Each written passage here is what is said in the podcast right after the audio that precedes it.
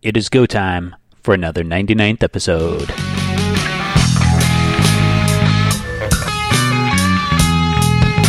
Hey, That's that is on start the recording. I've got All right, sounds good. Go ahead. Okay. All right, I'll go ahead. well, good morning, Paul. Good morning. Nice to meet you here. It's nice to meet you here as well on this lovely 99th episode. The internet weather is delightful, and yeah, here we are. So I I realized something, Paul, kind of strange. Yeah. And to put it in context, a while back I think I talked about how I had been drawing again a little bit. Yeah. And I was trying to keep up with Jovember, which is a, a one of those just online Twitter drawing events, kind of like Inktober, but it's GI Joe centric for the month of November. And I fell off of it right after about 13 days or so. I got through like 13 or 14 days, and then work got really busy. It was the holidays, uh, like Thanksgiving holiday, and I it was mainly work because when you're waking up and starting work at about seven o'clock, and then you're working till seven or eight at night, it's tough to find an hour to draw a picture of a silly GI Joe man. Yeah. So anyway, I started it up again though for December to try to finish off that set of drawings. So I'm doing 12 drawings this time of Cobras rather than GI Joes. Yeah, I like that. The en- the bad guys. Yeah. Yeah. I saw, yeah, I saw, I like it. Yeah. And the thing that I realized about Cobra that I never quite realized before because I am looking at references of the actual action figures to get the details of what needs to be drawn for each figure. Cobra is really kinky. and I never quite realized this before. And what really made me start to think, huh, this is strange, is Copperhead. And do you know who Copperhead is at all? He's the driver Uh, of the water moccasin. Just vaguely. He's a big burly dude who wears a very strange helmet and he wears green and turquoise are his colors and he's the driver of the swamp thing, the swamp craft, like the air hydrofoil swamp skimmer thing. hmm As I looked at his action figure, I realized that he is wearing this like leather daddy jockstrap. like as part of just his regular uniform. and it, so that was very very strange when I looked at it. And then just yesterday I did a drawing of Dr. Mindbender, who is like the Cobra crazy mad scientist. And his outfit is that he wears no shirt. He wears these big puffy purple flowing pants and he has a like armored codpiece with these essentially like metal strap uh, suspenders that his cape is attached to. And it is very, very bizarre. And as I started thinking about this, like, there's a lot more in Cobra that is very, very strange. The the Baroness is like in leather and a armored corset. Destro is some kind of masochist in this just steel mask that he always wears. Then it gets strange when you look at figures like Big Boa, who again has like this armored codpiece, metal straps, and this metal head mask that he wears. He's kind of like a um, S and M torture man disguised as a Cobra trainer. Oh, he's got boxing gloves. That's cool. Yeah, and he has boxing gloves. That's like his. Oh no, no, no! This is just is for boxing. it's like his. This is a legit outfit. Trust me. This is what all boxers wear. And then you've got Raptor, who is basically a furry, but with a, a eagle or a falcon rather than like a bear. I, I've been pulling them up on my computer because I finally got smart enough to realize I don't have to look up things on my phone when we record because I'm Oh. recording on a computer. Nice. I- okay. That happens partially because my my old computer sucked, so it's like I would not use it because it was so slow. But this computer's good, so yeah. You know, I these are it's hilarious. Like one, it makes me think of when you're reading X Men, you start to realize how kinky a lot of uh, the X Men costumes are. Uh, and two, it illustrates the fact that it's like with toys, you have to have them like pop. You have to have them look, you know, interesting and original. Like one of the things that was always said with the Ninja Turtle toys is that every limb has to look different because they want there to be like a lot of, you know, a lot of things to attract kids with it. You know, a lot of variants and interesting details. Um, and looking at the the GI Joe figures, like you see kind of that. But so like these are just normal human beings though Yeah. maybe with some kind of powers or skills or whatever. They decided to dress like this. Yeah, they they wanted to show off the muscles and stuff, but to make them, especially, I mean, how they pumped out tons of these toys, right? Like, Oh, yeah. tons and tons. Yeah, so you have to start getting really creative with the like what you're doing with what they wear, and it's really hard to do that without it getting kind of kind of weird. Yeah. Well, they could have given Dr. Mindbender a shirt. and it, it would have been fine. you know? But then you wouldn't see his muscles, and you'd be like, I don't want a figure of this old bald dude. I maybe maybe that's true. Uh, yeah, I mean, like, yeah, thinking about what things make the figure look interesting or dynamic, I guess, like, really colorful, crazy costumes is going to go a long way. And then, like, it, but if you put full clothing on every, I don't know, like, maybe the, like, it's kind of like shirts and skins, like when you play basketball when you're young, which I've never done that, like, done shirts and skins, but people Uh-huh. do that. You see it in movies, whatever, I don't know. Um, you know, like, maybe just that creates some more variance. But I think especially when you get to the fact that like some of the the key characters that they started with were already kind of weird. You're, I guess, you're just only going to get weirder from there. yeah, I just it's one of those things that I played with Copperhead all the time as a kid. And sent him on tw- plenty of missions in his little uh, swamp skimmer throughout my life. And the water moccasin. I just remembered the name of that vehicle. And so I've looked at and held and played with this figure tons in my life, is but as a child, and I never really looked at it closely and understood, huh? That's a really weird leather leather belt jockstrap thing that he's wearing over his outfit. It just didn't click until I actually had to look at the details because I wanted to recreate them in a drawing. so it's You got to been- protect your junk, I guess. yeah, I guess so. Yeah. So it's been a very interesting, revelatory uh, week for me as I've been drawing these cobras and realizing, yeah, Cobra High Command, because the normal troops, they're dressed in fairly normal. Oh, well, normal for Cobra, right? But there, n- not any weird kink exhibited in the troops' outfits. Just strange coloration, like let's throw you into battlefield wearing bright red and blue coloring. so, you know, that's kind of odd. But aside from that, there's nothing like really weird. It's all the like the Cobra High Command that is very, very strange. So it just makes me it's like this whole new twist on things that the Cobra High Command that to like get anywhere in Cobra you need to be a little weird. and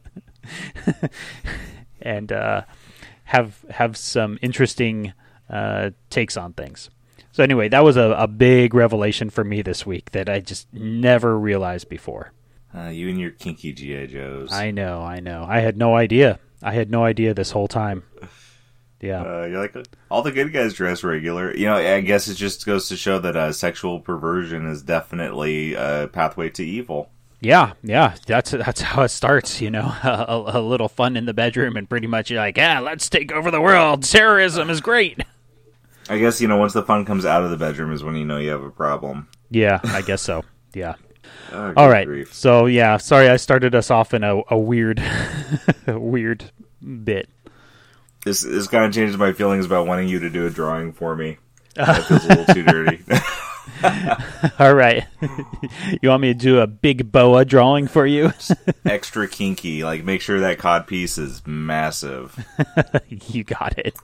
Oh well, Yeah. goodness. So one of the reasons we're recording specifically today is um, my my uncle passed away yesterday, and I thought about it after having a chance to kind of you know emotionally work through stuff, and I thought about with you know coping with how I was feeling and stuff. It, it, it wasn't a surprise that my uncle passed away. It was kind of a surprise it was so quick, but he had cancer and he's been battling cancer for years, and it was the kind of thing where we knew it was coming. And uh, uh, I don't know, a week or so ago, my mom let me know that he decided to stop treatment and to go home on hospice.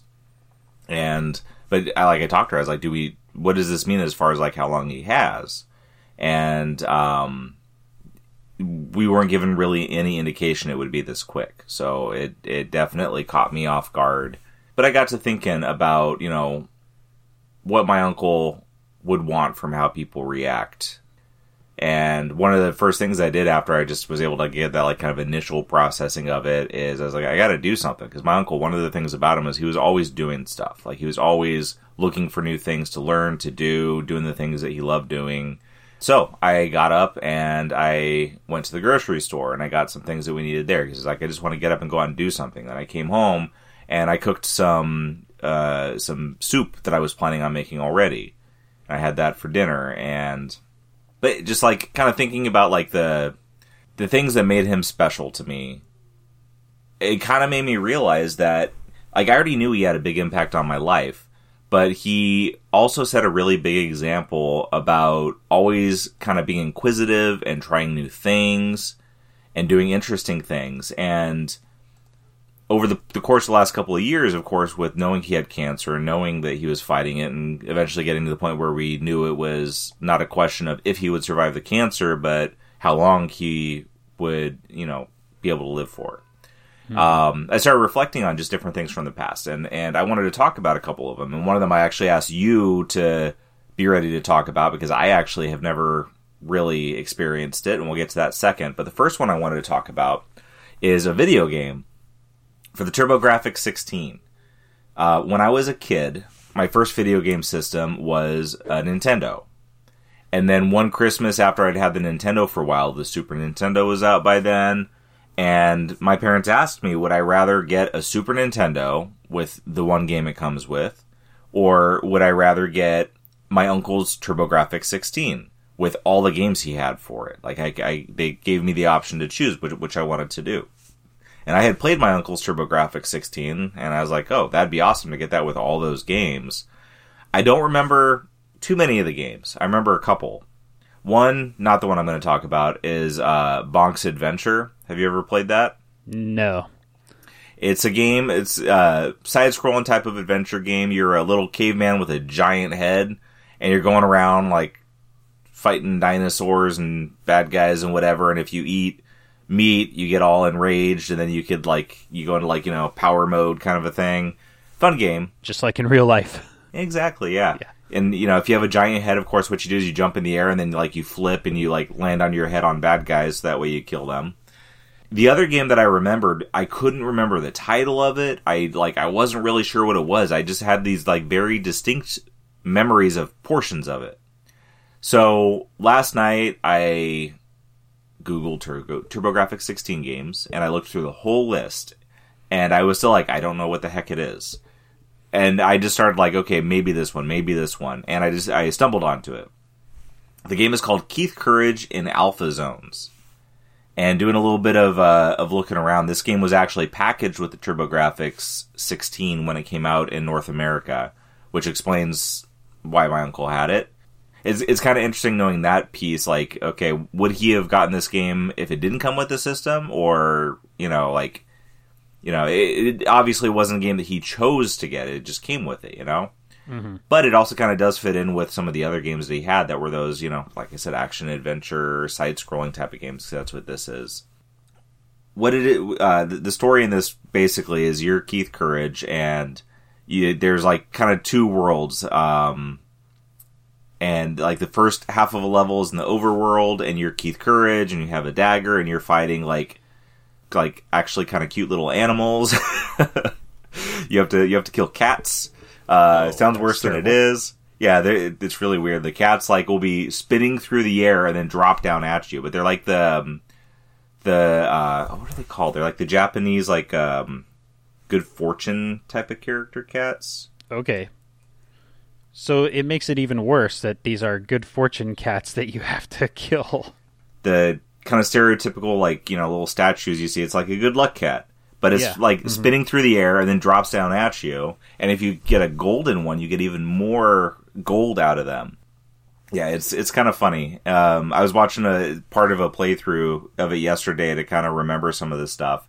One of the things that really stood out to me about it was from the overworld side of the game, where there's a level where ev- everything flips. Like you're still going along like right side up, but suddenly like the orientation for everything else is upside down. So the bad guys are walking around on the ground, which is above you, and um, like that just really always stuck with me. That that kind of total flipping of of the the layout of the world. And that's the first game I had ever experienced that in as a kid. Um, and then on the underworld side, when you go to the underworld, you get to the end of the overworld level, you get transported to the underworld by this rainbow. And it takes you there, and as it transitions, it shows you morphing into this like uh you know mech kind of battle suit thing. And when you're in the underworld, you have a, a more powerful weapon. Um, in the overworld, you could buy these bombs that you could use that basically as projectiles in the underworld. Um, and the characters that you're fighting in the underworld get like really interesting. There's these guys that are guns. Like imagine a pistol, but you just turn the pistol into a person. So like the handle is like the torso, and you got this the the barrel coming out of your head. And you're just this big bulky guy wearing sunglasses in the underworld. Like I don't know why you need sunglasses in the underworld, but um, that was His I think probably so the funniest character. It's it's shades. hilarious. I was trying to find some more about um about the characters and the the the bad guys in this and stuff like this, but it, there's not surprisingly for a game that's this old and uh you know wasn't a lasting thing. Uh, there's not that much to find. Um, there's also these flying like alien heads that look kind of like uh kind of like knockoffs of the xenomorph aliens in Alien Uh-huh. um yeah it's it gets crazy and then uh, when you get down to the bottom of it the the level designs are all basically the same for the backgrounds you get down to the very bottom of the underworld level and in the background there's all these like it's kind of like they have these insets with giant mummy looking characters but they like are flashing on and off like a red or a green color so my son's watching it with me he's like those are really creepy I was like, "Do you need me to turn this off?" Like it's right before bedtime for him. He's like, "No, but they're creepy." Okay. um, and then you fight the like the boss down at that point. So I didn't watch through the whole playthrough, but I just it's it's funny to me like how much this has stuck in my head, and I've always remembered it, but I didn't remember specific details very well. And so it's kind of cool to like actually figure it out and check it out. And that, I mean, that's one thing that's cool with the advances in our technology. If it wasn't for YouTube, I would never see this again. Uh, but with YouTube, it's like now you can go on and like watch a gameplay of like any freaking game, pretty much, uh, and you know get to relive it a little bit. Yeah, I and sometimes it's it's more fun to watch like a a walkthrough gameplay of it. I find because you know I think we were talking about this recently that sometimes when you revisit old games, they're clunky and just not as much fun as we remember them, and the, and the memory of how much fun it was is from another time and when we try to go back and play them again the approaching them again with the, from the current day with you know looking at old clunky controls I, like I think we were talking about Tomb Raider uh, like Yeah. a month ago about how going back and playing it now can never live up to the memory of how fun it was at the time because now it's just like oh like these are weird graphics the controls are tough and weird and clunky it's just not as good as a current game but there's this fond memory of the game. And so I've found that sometimes watching a game and also watching it, you're usually watching people that know exactly what to do. They're not just bumbling through it trying to figure it out. They're have a purpose. They know what they're doing. They're you know going the most direct path to get through the game. And so it's a way to relive the game in kind of get some of the memories without having to confront some of the realities of ooh this is kind of clunky and weird and hard and I don't remember quite remember what I'm doing or how all the controls work and stuff like that. So that can actually I've found sometimes be a lot more fun than actually playing the game just to get that hit blast of nostalgia that way. Yeah, yeah, I agree. Um Tomb Raider is a good example. It's fine. I just pulled up an image of it, and like course, like Tomb Raider came out when uh, I know I was in high school and you were ballpark around there, and being like that, yeah, that was a, a, a hot female character, right? And like you look back at the graphics now, it's like, good lord, did we stretch our imaginations at that age? Yeah, it's just like a, a weird bunch of polygons that vaguely resemble a human. Oh yeah. So in uh, one last thing on this game that I thought was pretty funny uh, this was obviously Japanese game that was translated over, and some of the translations were pretty funny. There's four characters in the overworld that you you come across by going into their huts. They're basically NPCs that are there to sell you stuff. Um, there's the weapons master that sells you new swords, uh, and those swords you just use in the underworld. So the overworld, you always have your crappy little dagger there's the prophet that warns you of danger. It basically tells you like what's coming up in the level. Like it was actually one of the things I thought that was interesting about this game as far as as the design is. Um, I think it was the third level. There's actually portions where you have you have to go through like lava that hurts you. So you have to make sure you're strong enough to pass through it without dying because you have to get hurt as you proceed. And usually in a game like you can be skillful enough to avoid being hurt. Like there's always a way to. And I just thought it was interesting that in this game, you can't avoid getting hurt at this certain point. It didn't do a lot of damage. Like Sammy was watching it, like why is why isn't he losing any hearts? and after a while, he finally lost one heart. it's hmm. like, oh, there, there you go, see. But um, so that was interesting to me. Um, the wise wizard sells bolt bombs to Keith. Um, if you don't buy bolt bombs from the wizard, he goes, "Are you sure you're strong enough?" like they they they they question you. Like it's such high pressure marketing tactics here. It's like they, they literally are like crap talking you if you don't buy their stuff.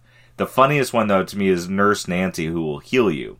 First of all her character looks like a doll pretty much. Um, it's just like really like the other ones look like grizzled old men and you have this like girl that looks like a doll.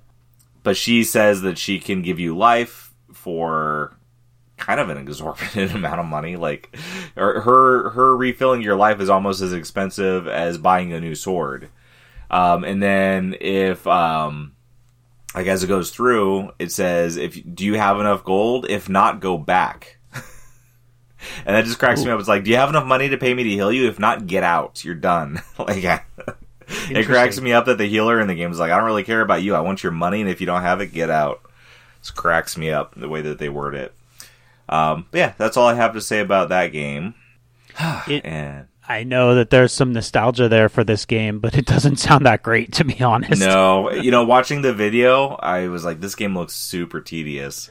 W- with having remembered this game for so long, but just kind of vaguely and never like really digging back into it, and especially like I said, seeing that this game was packaged with the system, it wasn't a purchase that my uncle made because he wanted this game specifically I wonder, uh, you know, like I think about how I would be now if I got a game with something I play. I'm like, this is lame, you know. Like, did my uncle get that game and just think it was stupid, but it came with the system, or did he enjoy it? I mean, back then it's like you know, video games were still more novel, and my uncle had video games, but I don't think he was ever he wasn't even the uncle that, that like got me into video games. It was my my mom's younger brother, and my uncle who just passed away is my mom's brother-in-law. But my mom's younger brother had a Nintendo when I was a kid. That was the first system I played. Like my dad never really cared about video games. Like he played a little bit here and there. Like I, I think back then he would borrow my uncle's Atari or something like that sometimes. So I think like my my uncle who just passed away was more of the generation of video games being a novelty and being a, a fun thing to do, but not getting as invested. Whereas like my mom's younger brother, that uncle, it was kind of more. Even though he's he's you know quite a, a bit older than me, he's not as there's not as much of a generational jump in between our ages. I think he was more in like the beginnings of our generation where video games were we were a little more invested into them, you know. Okay. Yeah. Sure. Yeah. But uh, yeah, I I definitely will not be trying to find a way to play this. That's for sure. Okay. So you you you've got all the everything you needed just from watching a playthrough of it. yeah, the, the video I sent you a link to it's a 50 minute video. If you watch some of it, I bet you a quarter of the time is literally the guy just standing there repeatedly killing bad guys to get gold. It very quickly got tedious. I was like, this is definitely not a speed playthrough of this game. yeah, well, you sent me a video of this without really any context or anything.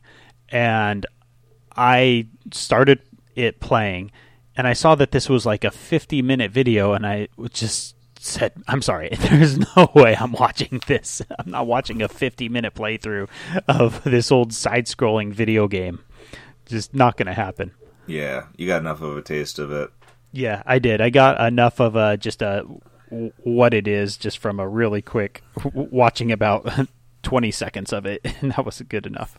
One of the things that, that my uncle says going off of the video game, but one of the things that he would do that I'll always remember, Fourth of July, where we grew up, the county we lived in, you could buy fireworks. So I know some people like out here in Maine, like nobody really does fireworks like that. Like you go to fireworks shows where they shoot them up in the air, pretty much, you know. So like I was telling my son about this, and he's he's never seen fireworks like the ones that I grew up with. Um, did you ever do those kind of fireworks? Ones you just like put out the street, like the fuse, step back, and watch it go off? No, not really. Because I grew up in a county that didn't allow fireworks. There was one city near us, it was a Fillmore, for anyone who knows Southern California, that would sell fireworks, but even then, it wasn't like the good kind. It was like you go there to buy the sparklers. Yeah. And maybe the the best they'd have is one of those like fountain things that you sit on the ground and it just kind of shoots out some sparks out of it, something like that. But Yeah. one summer we were on vacation it all around like the northwest united states it was like we went up to washington then through idaho over to wyoming and montana and we were visiting national parks and camping and stuff around like wyoming and montana. And there they sell fireworks and it's whatever you want we got it. So we had a great time buying fireworks and setting them off. It was i always liked the ones that you would set on the ground and light and they would like start spinning around and then take off because they would have little helicopter blades on them or something mm-hmm. like that. So they would then spin around and shoot up into the air or i also really liked bottle rockets. But that was my one summer of pyromania where I was able to really enjoy fireworks. and my goodness, it was so much fun because I was probably 13 years old, maybe 13, 14 years old, somewhere around there. So I was in prime pyromania age for this and Yeah. really, really enjoyed it. around when I was five or six, we moved just two towns over, basically. But it moved us from Los Angeles County to Kern County. Fireworks like this were illegal in Los An- in Los Angeles County, even though people would still buy them and do them because they could go to Kern County to buy them.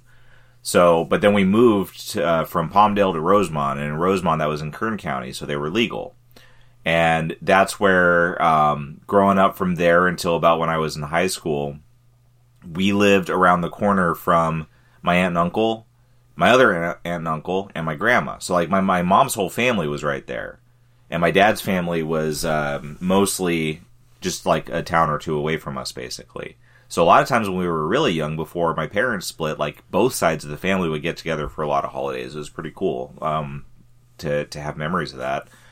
Uh, but uh, so we were able to buy these fireworks, and my, my uncle Don, who passed away, um, he he loved guns and knives and explosives and stuff like that. But he was also like you say that usually you get like an image of you know some of the you know less savory people in our society nowadays. But he Sure. was always so responsible with it, and that's one of the things that I took away and learned. Like he's the only person I've ever gone shooting with. We lived in in the desert, and we like you could go out a little ways and be in the middle of nowhere, basically. So there were places around us where people would go to go shooting, and um, his just emphasis on safety and respect was always so strong that it always really set that expectation for things, um, and, and really instilled that within me but still he loved it. Like i remember uh, before we moved to that house um, being at his house when we lived in, in palmdale a couple towns away probably like half an hour driving away him making bombs uh, himself. Just like little i don't know probably like cherry bombs maybe like size of bombs but probably maybe not even as powerful just little like gunpowder bombs. Because he just like he lived on the edge of the desert so he could just go out and like you know have fun with them in his backyard basically jump forward to a few years. So like we're able to buy all these fireworks, and they were the ones like you talked about. We never got those a whole lot though. Uh, my favorite ones were ones I think they were called like dancing flowers or something like that. But you lit them, and when they went off, they would start spinning around on the ground, and it, it looked like uh, kind of like the ghost from Pac Man if they were like just dancing around like crazy. Like that's always what I thought of them. Okay, I remember. I think we called those roses, or they would sell them as roses. Yeah, that might be it. And would they kind of like change colors as they burned, but they would just spin Yeah. around super fast, so they became just kind of like this spinning blur on the ground. Yeah, and they were dan- yeah, they were just basically like dancing around on the ground. And because of how they were spinning, it kind of gave them the look of the shape of like the ghosts in Pac-Man, you know? So he- my uncle would build these massive grand finales. He would l- get um, you know, boards and he would mount the fireworks along the board. And I'm I'm talking like sometimes it would be, you know, 20 feet long. And he would fuse them all together. Intermittently throughout he would fuse in those uh the roses uh that we were just talking about.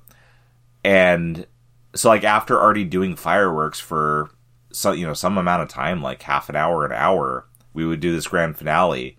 And he'd have it all fused up and we would light it. And this sucker would go sometimes for like 20 or 30 minutes of just like Wow, nonstop that's awesome. And i mean we had you know three to five families all contributing fireworks when we did it because everybody would buy fireworks and we would all come together to you know to celebrate the fourth. That's uh one of the biggest memories like talking with my family and stuff like remembering the fireworks shows. That's you know an indelible impression that he made. But then reflecting on kind of what a lot of that stuff meant like the the putting the effort into creating something the having joy in your skills and your hobbies and you know like i said he was he was very diversified in in what he would do he was always trying new things and and you know like that's definitely like some of the big things i learned from him Those are really good takeaways. yeah. I feel like I'm leading this whole thing, but obviously, like, I had a lot of stuff to talk about. The I- uh, I'll just That's fine. transition us to the next part that I asked you to contribute to. Paul, I led us into Cobra is kinky, so I think that you can't go downhill from there. So go ahead. The the last thing that I, I asked you to talk about some because I actually don't know very much about it. My uncle likes sci-fi stuff, and you know, thinking back to what he liked, one of the things that I always remembered is he really liked Battlestar Galactica. I don't remember much about it other than that he liked it. I remember when I was uh, I was probably like a teenager then, so like checking about when the different series came out. Like I think what I remember was him actively watching the like the reboot series, um, Yeah. and I would have been a teenager around that time, It started in 2004. 2004. So I would have been in my 20s then. Um, Yeah. If it was that series, so I, I don't know. Maybe I'm mixing up some memories here, but I know he liked Battlestar Galactica nonetheless, and it wouldn't surprise me a bit if he also watched the one from the 70s. I remember him getting Battlestar Galactica trading cards one time. It's um, you know must have been when the new series came out, and just thinking that they were all cool. One of the things I did when I knew he was battling cancer was I checked around to see if anybody might have Battlestar Galactica comics. My uncle never really read comics. Like I never read comics as a kid, but like I never saw him read them. But I was like, that's something that would be fun for him to get. You know, that is something I can give to him that you know would surprise him and and be off the wall because it's like, um, you know, he's never been one of those people that had like a the kind of interest that you could just buy any kind of random like you know I could buy you a GI Joe anything and you would enjoy it at least to some extent, right? Like he was never Yeah. quite like that, but he liked Battlestar Galactica. So of um, a Twitter friend, Tim, this was actually I think my first interaction with him. Like he gave me some to give to my uncle. So he sent me the comics. I packaged them up and I mailed them out to California. I told my mom that they were coming so she could let my aunt know so she could kind of keep an eye out for them. And at this time, um, with the treatment my uncle was having, he wasn't always himself and he wasn't always fully lucid. Um, some of the stuff he was doing was making him kind of loopy sometimes and stuff like that. After a while, I, I check in with my mom. I'm like, did he get them? And she didn't really know. And she checked in with my aunt. My aunt came home one day and found him reading these comics. Had no idea where they came from or anything. He found the package on his own and just busted them out and started reading them and enjoying them. So like Cool. that's uh, that that's a memory that makes me really happy of something that I was able to give to him a little bit while he was going through all this. But with him passing yesterday, I've kind of been thinking about trying to watch Battlestar Galactica because it was something that I know that he liked and a way to hmm. kind of interact with something that, you know, gives me memories of him. But I've never really watched it, so I wanted to talk about it some, and you have watched it. I sure have watched it. I watched the whole thing, that whole reboot series. And when I think about Battlestar Galactica, I really think about it as the first show that created this new paradigm in television that has led to all the TV that we have now. This paradigm of making a series that is sequential in nature, telling a storyline that progresses from episode to episode rather than just being an episodic television series where it's a detective that solves a new mystery or you know a group of friends that get into new hijinks every episode that sort of thing.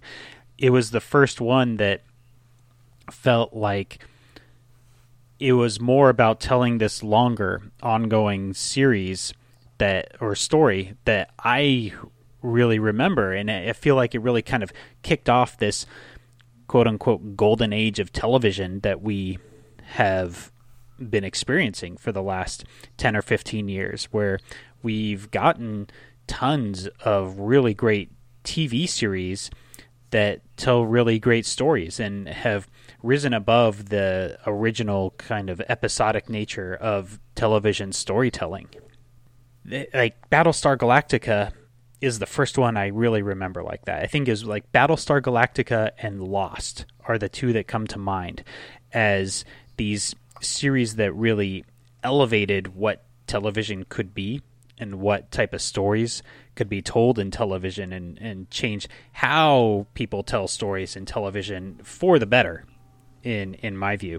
It is essentially a reimagining of the old Battlestar Galactica story from the 70s. It follows this one ship which is the the there were in the whatever the original worlds that the people inhabited, they had these warships called battle stars, and the Cylons, which are the bad guys, they're basically robots.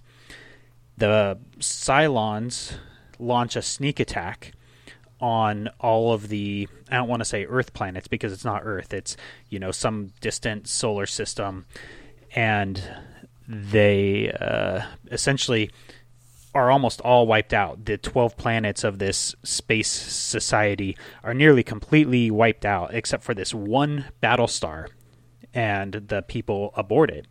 And so they essentially then go on the run from the Cylons that are trying to destroy all humans and are trying to find the mythological 13th colony, which is Earth. That's kind of the premise of the whole series. And one thing they did that I think was really interesting and different from the original is they had the Cylons develop so that now there were Cylons that appeared like people. And so it added this new twist to it where I think there was like 11 or 13 different models of human like Cylons where basically each model it was duplicates of the same person. Every they all looked exactly the same, and so it was this mystery about who are Cylons, and sometimes we would know somebody as a Cylon because there would be two characters in different locations that look exactly the same, and so we know, oh, well, obviously they're a Cylon then. But then there's other characters that we don't know are Cylons, and there is it's kind of becomes this big mystery thriller element to the show in addition to the sci-fi warfare element to the show, and it was a, a, a really very entertaining show. I I loved it. The end kind of falls apart a little bit. It gets a little weird and mystical at times towards the end, but in a still pretty fun way. Like it wasn't enough to make me hate the show. you know, it, it wasn't an ending so bad that it like ruins the whole show experience. It was just a little like, hmm, okay, like not quite the perfect ending, but still pretty darn good. Awesome. Yeah, I, I watched. I tried to find where it was streaming, and I picked one of the options for the series to watch. And the first episode starts off previously on, and I was like, whoa, whoa, whoa wait a minute, what's going on here? So I looked a little bit more and I realized that it started with uh, a two episode, three hour mini series. So I found that to start first. I watched, I just watched a little bit of it. I honestly, like, I was having a really hard time focusing um, at that point last night, and like my eyes were just like giving up working basically. Uh, so I was like, okay, I'm not going to try to watch this because I can't really pay attention right now, anyways. But just getting a little bit of a taste of the beginning, like the the very first scene talks about how they set up this like space station for the humans to to engage diplomatically with the Cylons, and it's been 40 years since they've heard from the Cylons. So this guy gets in there, sits down at the table, puts out like pictures of his family, and he's clearly getting ready to just like sit there and do nothing. Yeah. And then somebody actually comes in, he has that like what the hell look on his face. But you get the first two you know, like robot characters, which I'm guessing those are like the non-humanistic Cylons. Yeah. So what happens is, like within the lore of the show, there was a huge war between humans and Cylons like 50 years ago or something. And at the time, Cylons were they just appeared like robots, like obvious robots, exactly like how Cylons looked at back in the original show in the 70s, just yeah, robots. And so that is all that humans ever knew about Cylons is well they look like robots. So after the war there was some sort of treaty which you're kind of alluding to where basically once a year there is this set like safe point which is where they can meet up in case they ever need to talk but the Cylons have just gone radio silent and essentially disappeared and have been had no contact with humans since that war ended and whatever truce was declared was declared. So yeah, it, it starts it shows up this diplomat expects nothing to happen as usual, but then two robots walk in and I think one of the human looking Cylons also walks in, right? Yep, yeah, after they come in, um, then then she walks in, then goes and makes out with the old guy, which is weird. But but the uh, the the robot looking ones were pretty cool. And one thing that struck me with it is like that was, uh, would you say, two thousand four? Yeah, they they looked good for that being seventeen years ago. You know, a lot of times, especially for a, a show made for TV, the the effects show their age really quickly. Mm-hmm. Um, and the way that they approached doing it, I think they did it in a way that that holds up you know, like they were practical effects and, you know, they have like that red light that moves back and forth across their visors that kind of gives them that feeling of being more alive than, than not.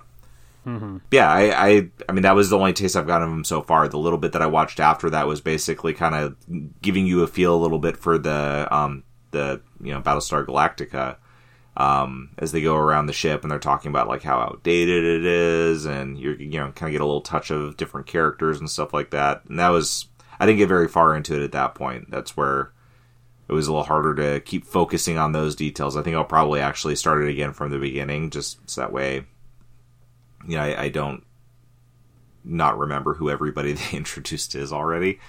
Um, Yeah. yeah, I'm looking forward to, to watching it more. I think I tweeted something about it last night, and um, one of my other Twitter friends, Glenn, jumped in and said that it was really good. He said that he thought the miniseries was kind of dry, but once you get into the like the ongoing series, that that it gets good really quickly. So I'm looking forward to, to really giving it a shot.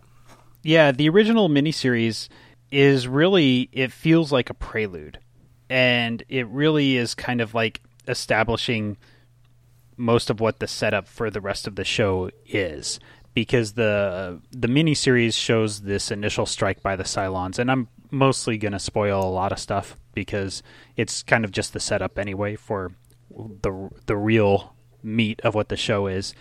But the miniseries essentially shows this initial strike by the Cylons and most of these colonies being destroyed and just this single Battlestar remains. And you mentioned that they're talking about how old the the Battlestar is, and that's actually what ends up saving the ship.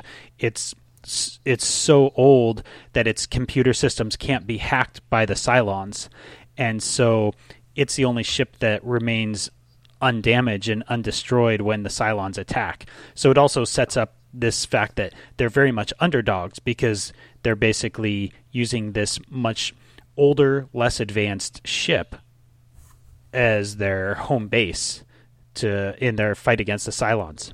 The way they approach in the beginning of of you know that episode of the miniseries, it's it's so obviously blatant. You know, it's like, oh, look how old this ship is. Oh, why is this ship so old? Oh man, like that's kind of the tone of it. Like as there's like a tour guide taking people around, like, look how stupid this is. They have a phone with a cord, you know. Yeah. Um, so it's alluded to pretty heavily right off the bat. So like that, that all, you know, if you know anything about sci-fi stories, you're like, yep, the ship is going to be the one that survives, and they're able to because of this. Yeah, exactly. Yeah. Well, cool. I think that it's it's a very enjoyable show, and I would be interested to see how it how it is now because at the time it felt really groundbreaking and new in terms of like the way that it told stories and the type of storytelling that it used but i think a lot of that type of storytelling is now fairly common in television shows so it would be interesting to see how it uh, how it holds up along those lines Nice, yeah. I'm gonna keep watching it. So at some point, either once I watch it all or once I at least get deep into it, we'll revisit talking about it. That sounds good. Well, I think maybe this is a good place to wrap this one up. I we started a little late today, so I think I'd, we are gonna go a little short on this one, so we can get on with our weekend days. Yeah, yep. Well, thank you for sharing a bit about your experiences with your uncle. I'm I'm very sorry to hear for your loss, but it sounds like at the same time I hope we were able to look at some of those positive things that he contributed and um, it sounds like he really shared a lot of really great stuff with you and uh, was able to impart some really good lessons ab- above and beyond just an enjoyment of something, but you know what what the meaning behind that enjoyment is, and that's really cool. Yeah. Reflecting on it, I think that outside of my parents, like he he is definitely one of the few people in that next sphere of the most influential people in my life. You know, it's like we all have you know different family members affect us different ways, and he definitely like had a big impact on everybody. And um, you know, aside from the fun stuff we talked about today, just you know, role modeling how to be a person, how to be compassionate and, and kind and patient. I think that, that patience and compassions, compassion are two of the, the strongest character traits that he imparted. And I feel like those are strong parts of who I am and uh, got a lot from him. So um, thank you for taking the time to, to talk about him and some of the things that he enjoyed with me. Thank you for everybody for listening. And um, yeah, we will see you next time, hopefully talking about some Sandman. Sounds good.